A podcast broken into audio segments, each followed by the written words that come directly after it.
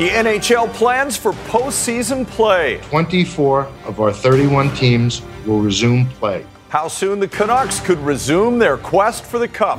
Two women targeted in Chinatown. This was a random, unprovoked incident and would have been very terrifying for the victims. Why it's being investigated as a hate crime. And a granny goes too fast. I said to Roy, we got to get away from this fella. Why she feels her ticket for excessive speeding is unfair. You're watching Global BC. This is Global News Hour at 6. Good evening and thanks for joining us. We begin with breaking news that's bringing some excitement and hope to hockey fans left high and dry by the COVID 19 pandemic. NHL Commissioner Gary Bettman has laid out the league's return to play plan, minus a few important details, but Squire Barnes has the highlights from Bettman's announcement, including when the Canucks could be back on the ice. If all goes well, NHL players would be the new boys of summer restarting their season at a time when they're normally on vacation. While we are anxious to open camps as soon as possible, we don't envision doing so before the first half of July. And if that's the case, and you figure at least two weeks for a training camp, then the 24 team Stanley Cup tournament likely wouldn't start until early August. Obviously, we anticipate playing over the summer and into the early fall. At this time, we are not fixing dates because the schedule of our return to play will be determined both by developing circumstances and the needs of our players. Only the top 12 teams in each conference, based on points percentage, will keep playing, and that will include the Vancouver Canucks. The top four in each conference will get a bye into the round of 16. All the rest will be part of a play in group. As for the Canucks, they would face Minnesota in a best of five series. That's a team they played three times this season. They lost to them twice, although the second loss was in a shootout. And the entire tournament will be played in two hub cities to be chosen from this list of 10. And since the Stanley Cup likely wouldn't be handed out until October at the earliest, the NHL is quite prepared to delay the start of next season. The answer is we'll get through this season and and we'll make sure there's enough of a pause between the end of this season and next, and then we'll and, and then we'll start up again. All right, as you saw, Bettman revealed Vancouver has been shortlisted as a hub city, but what are the chances we'll realistically be chosen? South of the border, U.S. President Donald Trump has stated players will be excused from mandatory quarantine regulations due to COVID 19. However, as Richard Zussman reports, the same won't be true here. It's a beauty pageant unlike one Vancouver has ever competed in. The NHL will decide over the next month what two cities will host playoff games. Vancouver has a lot going for it as a finalist hub city, a low rate of COVID spread, multiple professional arenas, including Rogers Arena for games and potentially UBC, the Coliseum and Langley Event Center for practices, a low Canadian dollar, and a history of hosting events with multiple teams. If I was bringing my family from some part of uh, North America or indeed from Europe, uh, would I want to spend uh, a summer in Toronto, Edmonton, or Vancouver? I think Vancouver speaks for itself. But there are some negatives. That could be the nail in Vancouver's coffin. Currently, the border between the U.S. and Canada is closed for all but essential travel. Other international travel is restricted, and visitors coming here must quarantine for 14 days. We're not bending the rules in any way that would um, put what we have achieved here in BC at risk. So I've yet to see a plan.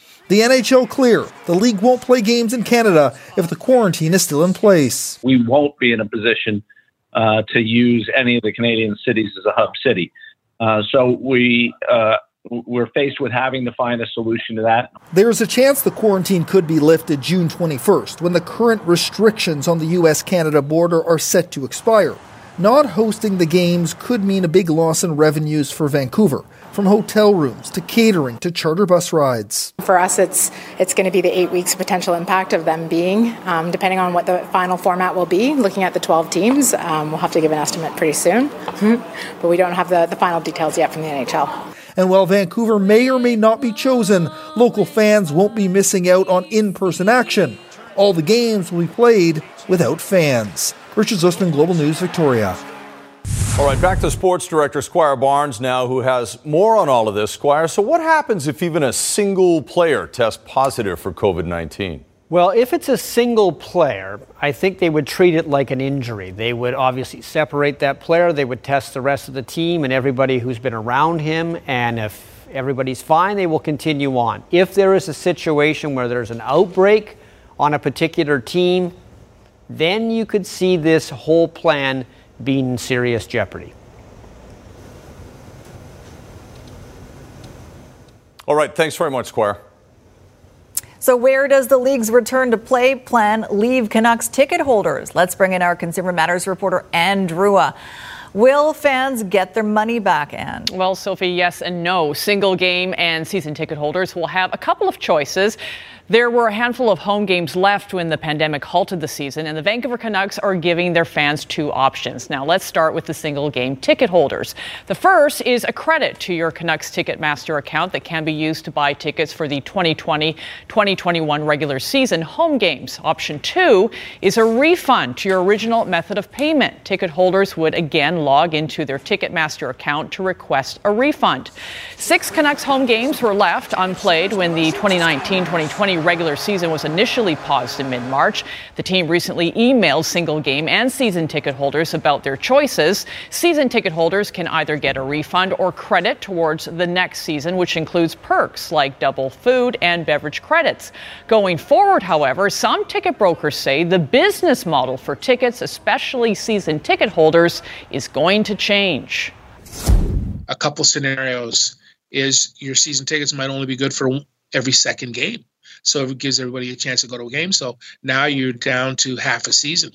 And if you're down to half a season, that's uh, half the revenues that the team would have gotten that they're no longer getting anymore. And re- and then the next question is retention. Are people really wanting to go uh, sit in a building uh, where uh, there's a chance that uh, they can contract uh, COVID 19 prior to any vaccines being available? Now, meantime, several of Canada's NHL teams have offered season ticket holders rebate or refund options, and in some cases have even given ticket holders deadlines to make a decision. Sophie, Chris. All right, thanks for that, Anne. A man has been arrested after a disturbing incident in Chinatown. Police say it's the latest in a series of COVID related hate crimes against people of Asian heritage. As Ted Chernecki tells us, police believe there are many more that are not being reported. Right near the location of yet another racist attack, crews could be seen working on a portable surveillance camera system that the Vancouver police had purposely placed here about a month and a half ago. Vancouver police arrested a man on Saturday afternoon after he smashed the window of a vehicle parked in Chinatown with two Asian women inside. While they were in the car, he yelled obscenities at them and then smashed the window with a chisel he was carrying in his backpack. VPD say they believe the problem is bigger than what victims are reporting. It is absolutely terrifying, and it's important for people to report incidents of verbal assault or vi- physical violence to the police, and it's important for people who aren't racialized to speak up and defend people who are.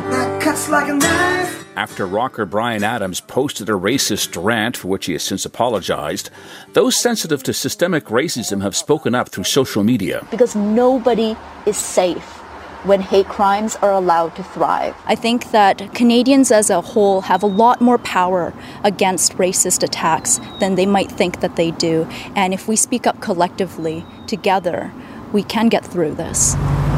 Police say the two occupants inside the vehicle Saturday afternoon when their windshield was smashed were not physically injured, but they were obviously traumatized. The security and safety of people uh, in that area is really concerning, and and it is very. Uh, distressing. Since the pandemic hit in mid March, anti Asian hate crimes have spiked. VPD now has 30 separate files compared to four for the same period last year. None of the alleged assailants have yet been formally charged. In its latest case, the suspect, who is known to police, was arrested and has since been released with a promise to appear in court later. Ted Chernecki, Global News.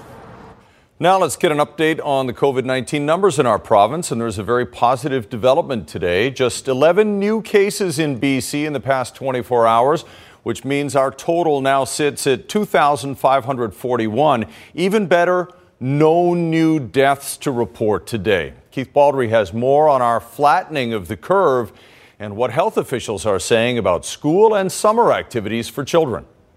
And I'm extremely pleased that today, uh, for the first time in a while, we've had no new deaths from COVID 19 in British Columbia. It's the best news in weeks regarding the COVID 19 pandemic in this province. No deaths were announced today. And we want to be able to do this every day. So no more families have to deal with the loss of somebody they love. So I encourage everybody to continue to show patience and understanding and have confidence that what we are doing is the best that we can to protect our families and our communities. For days now, the most important numbers have stabilized, and the number of people who have the virus right now continues to drop. Meanwhile, the resumption of classes in schools is just around the corner, and Dr. Bonnie Henry insists it will be a clean and safe environment for both kids and teachers to return to. It is absolutely my expectation, and I know school districts and individual schools are working very hard to ensure that they do have those in place. In the school setting, um, the really important things that we're looking at are smaller numbers of students who stay together so they're not mixing through the day, staggering times to come in and leave, um, making sure that they can physically distance, and for the younger children, making sure that it's about not touching each other. But while classes will resume for many, a summer tradition will not. No overnight camps for kids this summer. we're gonna stay here forever. Yeah, overnight uh, camps for school-age children will not be um, not be something that will be happening this summer in BC. And I can say my colleagues across the country um, and in the U.S. as well, that's the same case. All right, Keith Baldry joins us now live. Keith, the uh, media briefing today took a bit of a turn when we learned that Dr. Bonnie Henry was also recently honored by the Gitxsan First Nation with a new name.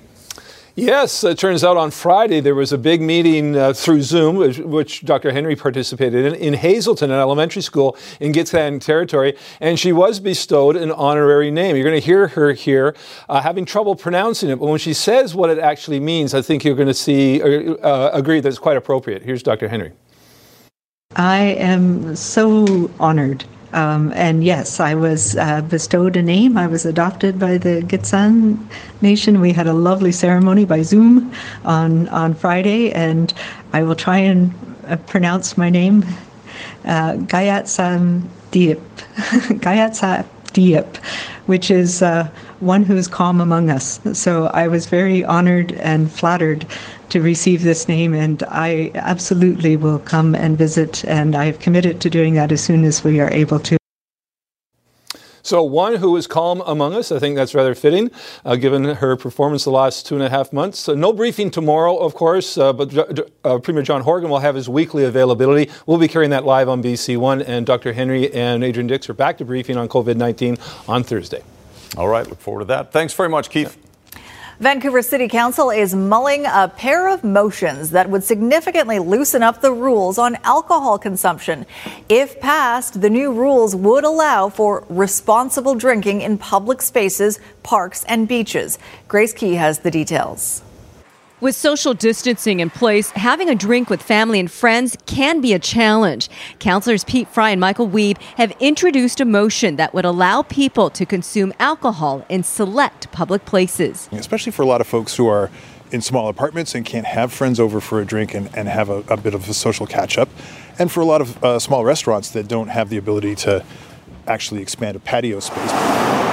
Main Street in East 14th is one example of a public space where people could sit down for a drink while enjoying a meal from a nearby restaurant. I think if people are treated like adults, uh, you know, if they're acting like adults, then it should be allowed to uh, continue. Yeah, it should be fine. I mean, like everybody kind of already does already, and they just have to conceal it. And they kind of keep it to themselves and they're not too loud and obnoxious. I think it could be okay. Location, hours, washroom facilities, proximity to neighbors, and complaint mechanisms are some of the things that would also have to be considered under this pilot project. This is to actually have responsible social engagement where you might have a, a, glass of wine with, with a meal or those kind of interactions. So that's why we want to do it as a pilot. We want to be careful and thoughtful about it and make sure that it's not uh, the kind of thing that we would typically see on the Granville Entertainment Districts. Another motion encourages the Vancouver Park Board to amend its bylaws as quickly as possible to allow people to drink in parks and beaches. Both motions now go before committee meeting on Wednesday. Grace Ke, Global News. The pandemic has us all adapting to a new way of life, and that may include how we get around. The city of Vancouver is repurposing some roadways to support physical distancing, and Nadia Stewart shows us the planned changes coming to 50 kilometers of city roads.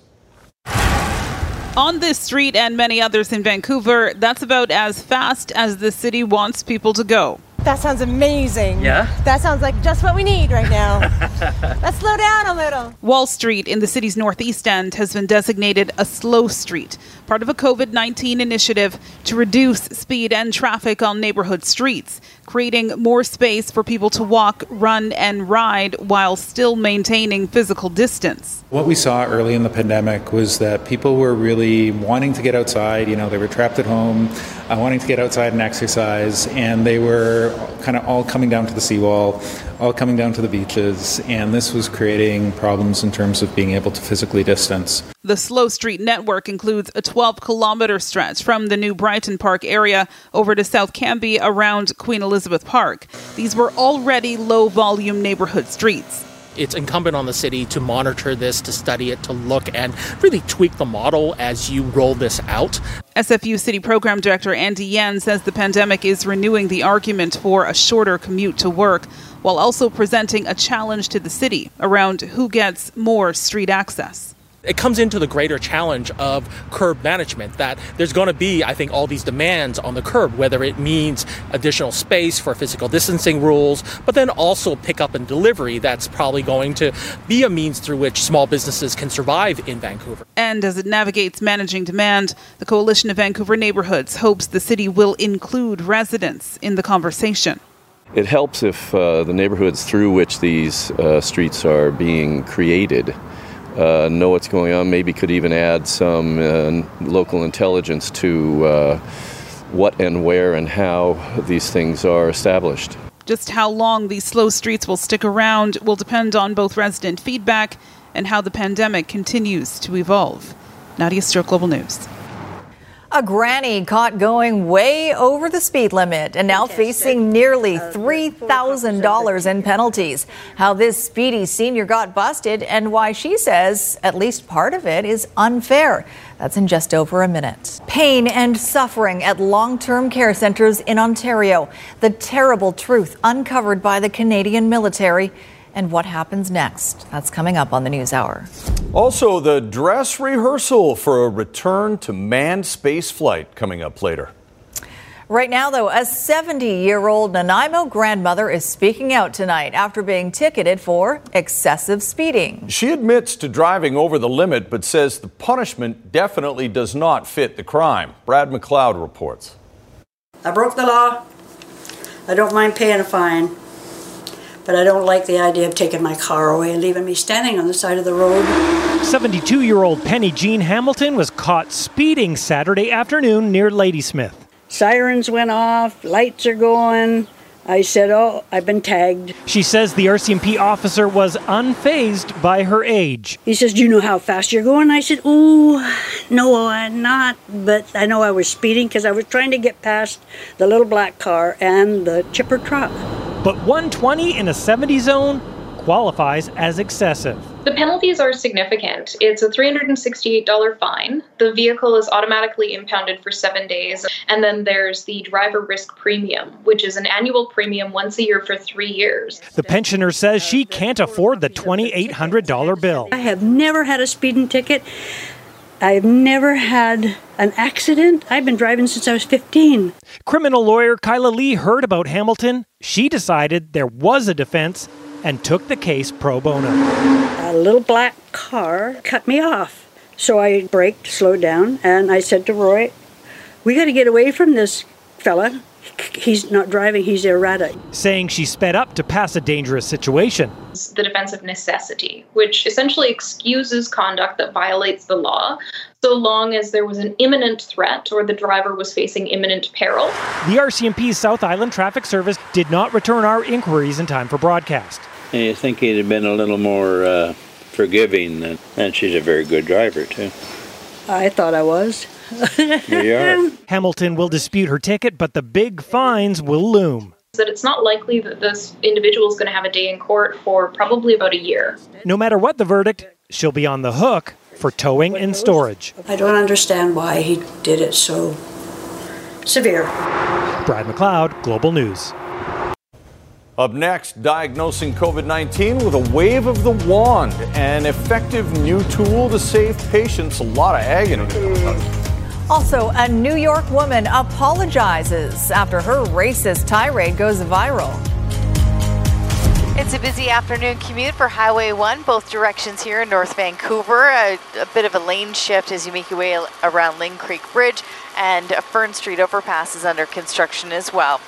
Kermac Collision Auto Glass have been family run and locally owned since 1973. For unmatched quality repairs and exceptional service, choose Kermac. For location information, visit kermac.com. In Global One, I'm Amber Belzer.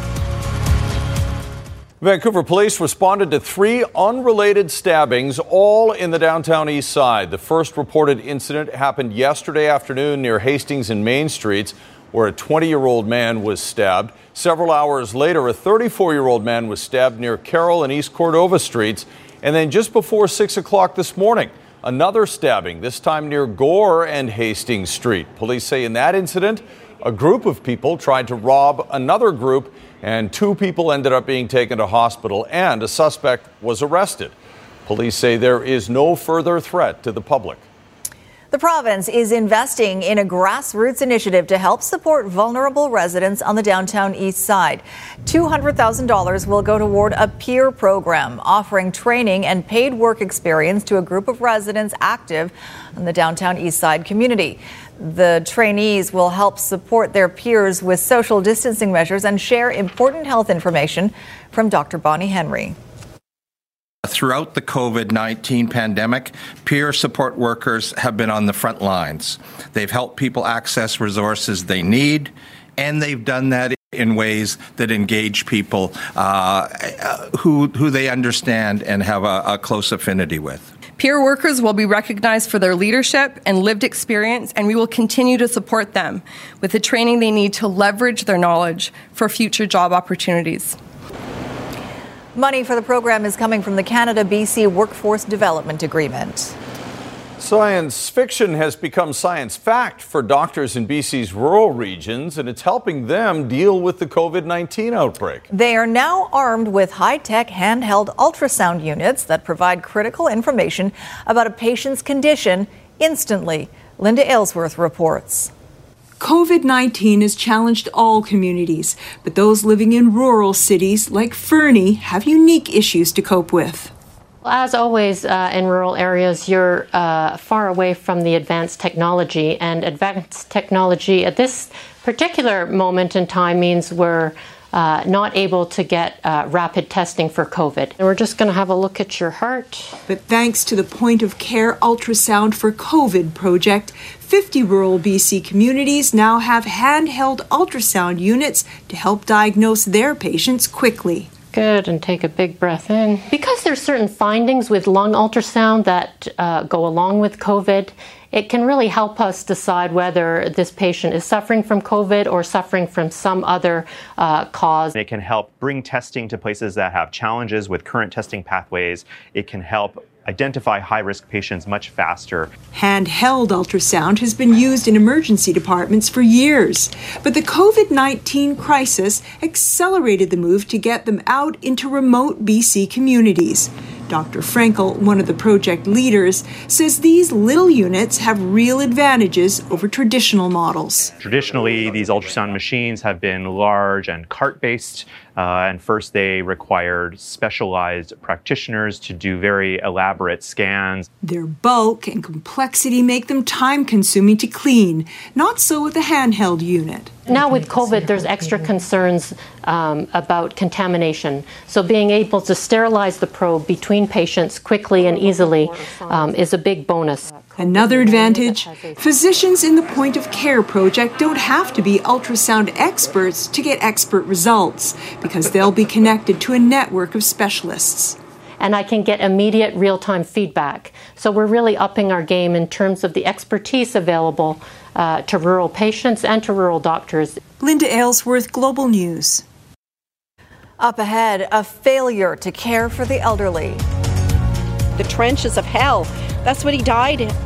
Families horrified to learn about the last days of their loved ones. And too many people using hand sanitizer wrong, what they're doing instead. At BC Children's Hospital, the heroes don't wear capes. They sit beside us, walk with us, and never stop searching for answers. Help the heroes. Join us for Miracle Weekend, May 30th on Global BC. It's a nice sunny afternoon commute across the Alex Fraser Bridge with four lanes southbound and three northbound. It's a nice afternoon drive for you here at the Alex. Sussex Insurance are your auto plan experts for insurance renewals, changes, or other ICBC transactions, all from home. Just visit sussexinsurance.com. In Global One, I'm Amber Belzer. The Canadian military has released the shocking results of its deployment into five nursing homes in Ontario. Operation Laser uncovered unspeakable neglect and suffering at those long term care centers. Global's Morgan Campbell spoke to some of the heartbroken family members who lost loved ones. June Morrison and Kathy Parks have bonded through unimaginable tragedy. COVID 19 claimed the lives of their fathers inside this Pickering long term care home riddled with COVID 19. It's hard now to see it and to know what happened in there. I have a hard time. But their grief has been amplified as details surrounding what is alleged to have gone on inside the walls of Orchard Villa are released to the public. They are grim and gut wrenching. If you want to call it like the trenches of hell, that's what he died uh, in, and he was saved for getting a few days in the hospital to be treated better. But look at all the others who have died here. The Canadian military was deployed into five homes to assess infection control measures. At Orchard Villa, members allege they found patients were left in soiled diapers without linens. One resident is alleged to have choked to death. The report suggesting the fact they were fed while lying down could have been a contributing factor. According to the report, staff, including doctors, weren't using personal protective equipment properly. No one was held accountable for not upholding the basic care needs of residents. All this was happening as food rotted and cockroaches allegedly roamed the facility. Reading those reports was the hardest thing I've done as Premier. The scathing reports into the homes were released in their entirety. The Premier called for reform and potential criminal charges. There's going to be justice. There's going to be accountability. That, that's what I'm going to tell them, or I'm telling them right now. We're going to get down to the bottom of it. The province is putting together a commission that will look into how long term care homes in the ministry handled COVID outbreaks. But for families who lost loved ones, they want to see something done now. If uh, Premier Ford is true to his word, come hell or high water, he's going to correct something. I think you need to get in here now. No more waiting. No more waiting. The damage is done. It's beyond shocking to me, and I don't know how we let it get to this. Advocacy groups, families, and the opposition have asked for a full inquiry into the province's long term care system. It's a step the government has been reluctant to take. Morgan Campbell, Global News. Two more racially charged incidents are making headlines in the U.S. tonight. The FBI is investigating a possible civil rights violation after a black man died while in police custody in Minneapolis. Please, please, please, I can't breathe. Video shows the victim on the ground at one point with an officer kneeling on his neck, begging for help and saying he can't breathe. The officers had been called to reports of a possible forgery. After several minutes, the man stops moving. An ambulance is called, but he's pronounced dead. The city's mayor holding nothing back in his outrage. For five minutes, we watched as a white officer pressed his knee into the neck of a black man. For five minutes. When you hear someone calling for help, you are supposed to help. This officer failed in the most basic human sense. to the black community, to the family. I'm so sorry. All four officers who were involved have now been fired, but state and federal officials are still investigating. A New York woman who's gone viral for all the wrong reasons is apologizing for her actions in a video that has sparked widespread outrage. I'm going to tell them there's an African American man threatening my life. Amy Cooper was recorded on video by Chris Cooper, no relation, for illegally having her dog off leash. Almost immediately, she calls the police and says she's being threatened. There is an African American man. I am in Central Park. He is recording me and threatening myself and my dog. I'm being threatened by a man in the ramble. Please send the cops immediately. At some point, she decided that, you know, oh, I'm going to play the race card. I'm not going to participate in my own dehumanization. I'm not going to feed into this. It was unacceptable. You know, and words are just words, and I can't undo what I did. But I, I sincerely and humbly apologize to everyone, especially to that man, his his family. Despite her apology, her employer, investment firm Franklin Templeton, has announced she's been fired. Her now deleted LinkedIn and Instagram profile suggests she might be Canadian, leading to calls that she be deported from the U.S. The province has announced new funding to expand support services for victims of violence during the pandemic. Ending Violence Association of BC is getting a $10 million grant to expand its community based programs. Agencies that help victims of sex assault and other forms of gender based violence have seen a huge uptick in calls for help since COVID 19 restrictions began. Officials say they expect the number of victims coming forward for help to increase as lockdown measures are lifted. So while people are still being asked to uh, shelter in place or stay home, uh, survivors aren't free to call a community based victim assistance program or other service to reach out for help. Um, and I think our programs are, are bracing themselves for um, what, uh, what we've been hearing uh, from China is that after the lockdown uh, was lifted, there was a, an onslaught of survivors searching for help.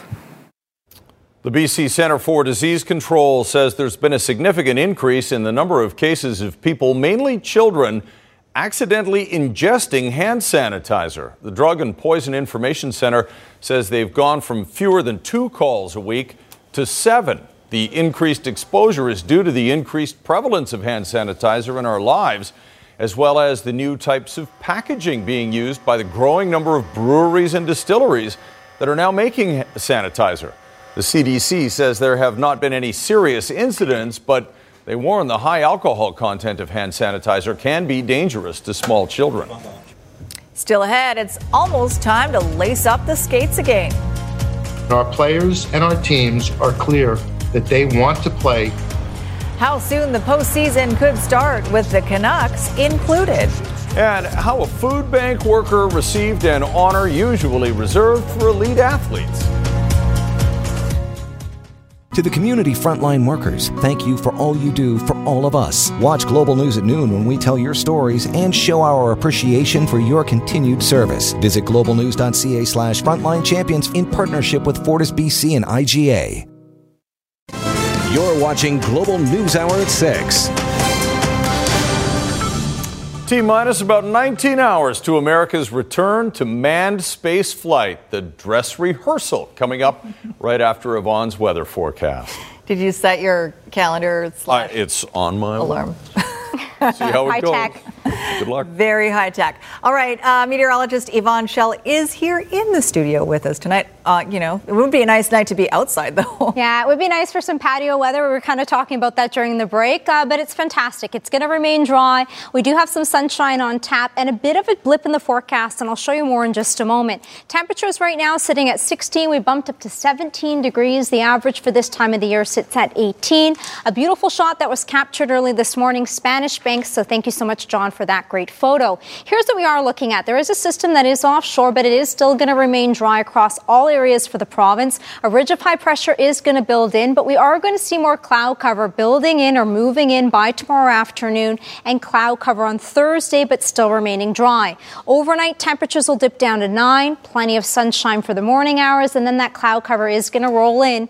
Temperatures tomorrow, though, 20 by the water. Areas away will get up to 23 and 24 degrees. Now, a ridge is going to start to build in. We will see temperatures away from the water and likely the peak of it on Friday across Metro Vancouver. The concern for Cache Creek and many areas in the interior with the temperatures rising as we approach the weekend and potentially up to 30 degrees, warm temperatures and the snow melt. So the Bonaparte River and uh, just below it in Cache Creek, flood watch is in effect. High stream flood advisory for the following areas that are in yellow. Check in with the BC River Forecast Center for the latest. Now, we are going to see more cloud cover for the northern half of the province by the afternoon. It's sunshine for both the central and southern half. A nice bright start to the morning across the south coast, and then cloud cover moving in towards the afternoon. Warm and sunny. We may see some showers popping in on our Saturday, but temperatures tomorrow getting up to 24 away from the water. Tonight's weather window, central windows. This one was taken by Jason.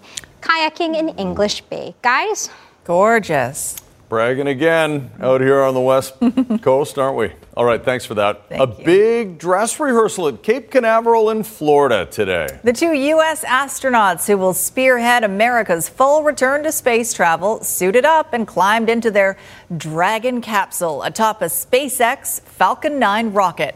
Bob Behnken and Doug Hurley will travel to the International Space Station tomorrow, lifting off from Cape Canaveral in the first manned launch of a spacecraft from U.S. soil in almost nine years. And if you are thinking that those new flight suits look pretty sleek, you're not alone. Take a look at how today's suits compare to the suits worn by astronauts on the space shuttle missions in the 80s and 90s and up to 2011, and to the ones worn by astronauts on the Apollo missions back in the 60s and 70s. If nothing else, technological advances have made space travel a lot more comfortable. Amazing. I like the old Apollo ones. They look official. The guy's got to carry his oxygen. There's tubes sticking out of the dude. I like the orange ones. The new ones bright. look like they're they're going for a motorcycle ride to the corner. All right, uh, Squire, you led the, t- uh, the show tonight, and uh, hockey fans sure excited. Yes, well, the NHL wants to come back. We all know that now. But in order to keep it back, they're going to have to keep the players safe from COVID 19. Uh, testing twice, at least twice weekly, uh, and perhaps more. We'll talk about what the league's thoughts are on whether things would keep going if a player should get sick during the Stanley Cup tournament. Also, tonight, a big surprise in a box of cereal for this food bank worker.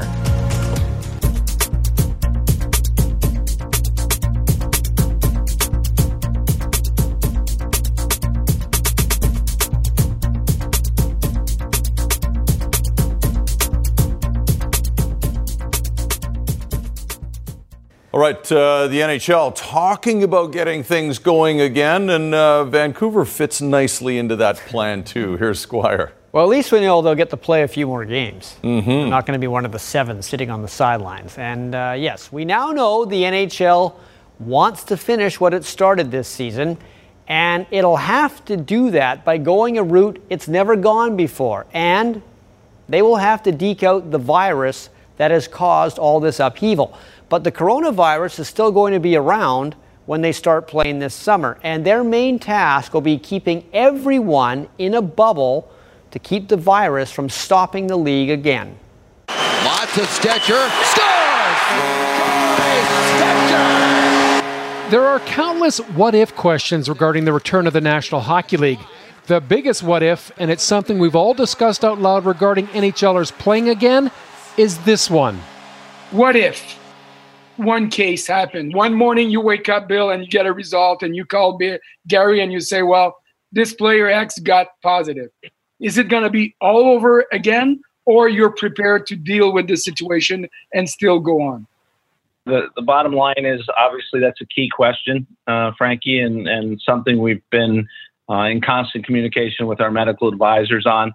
Uh, their thought process at this point in time is that uh, one single positive test, uh, depending on the circumstance, should not uh, necessarily shut the whole uh, operation down.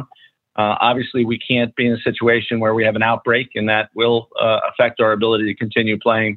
But a single positive test or isolated positive tests throughout, you know, a two-month tournament um, should not necessarily mean an end to the tournament. The NHL has stated time and time again player safety is priority number one if and when it comes to dropping the puck again. So, how does the league plan on doing business during this ongoing pandemic? We will have a rigorous uh, daily testing protocol where players are tested uh, every evening, uh, and uh, those results are obtained uh, before they would leave their hotel rooms the next morning. Um, so, uh, we'll know if we have a positive test and whether the player has to self quarantine himself as a result of that positive test. If, you, if you're looking for a number, uh, we could be doing 25 to 30,000 tests. Okay, so with it being official that the NHL wants to start again, the regular season is now over. That means Quinn Hughes ended up leading all rookies in scoring, not just rookie defensemen, but rookie forwards as well. Although in fairness to Colorado defenseman Cale Makar, who was second in rookie scoring, Hughes played 11 more games than he did. He also scored only three more points. And I'm going to tell you now, and I don't think it's a big secret, that one of those two, Hughes or Makar, will be the NHL's Rookie of the Year. All right. Bundesliga soccer today. It's one of the best young players in Germany, Erling Haaland, taking on another good young player in Germany, Alfonso Davies of Bayern Munich. This is Dortmund against Munich. And watch Davies again take him on. Haaland is loose. Davies, too fast. Gets back, makes a clean check. And Davies puts on a little skill here. Almost resulted in danger, but he was knocked off the ball. Only goal of the game Joshua Kimmich with a nice little chip, and Bayern Munich is closer to another Bundesliga title with a 1 0 win over Dortmund today. See, Davies doing well. He is doing well. There you go. All right. Thanks, Squire. Here's Anne Drewa, and now the preview of Global News at 11. Anne? Thanks, Chris. A young mountain biker has suffered a potentially life altering injury in a crash on the Sunshine Coast. It happened on the trails above the Langdale Ferry this afternoon. We'll have more details on what exactly happened and the particular risk he took. And we'll hear from the family of a man who disappeared after walking away from Royal Columbian Hospital wearing only a gown and slippers over the weekend. The concerns the father has about how the situation was handled. Those stories and more when you join us tonight at 11 o'clock. Chris, Sophie. All right. Thanks very much, Anne. Stick around. Up next, tonight's healthcare hero and three Cheerios for a frontline worker.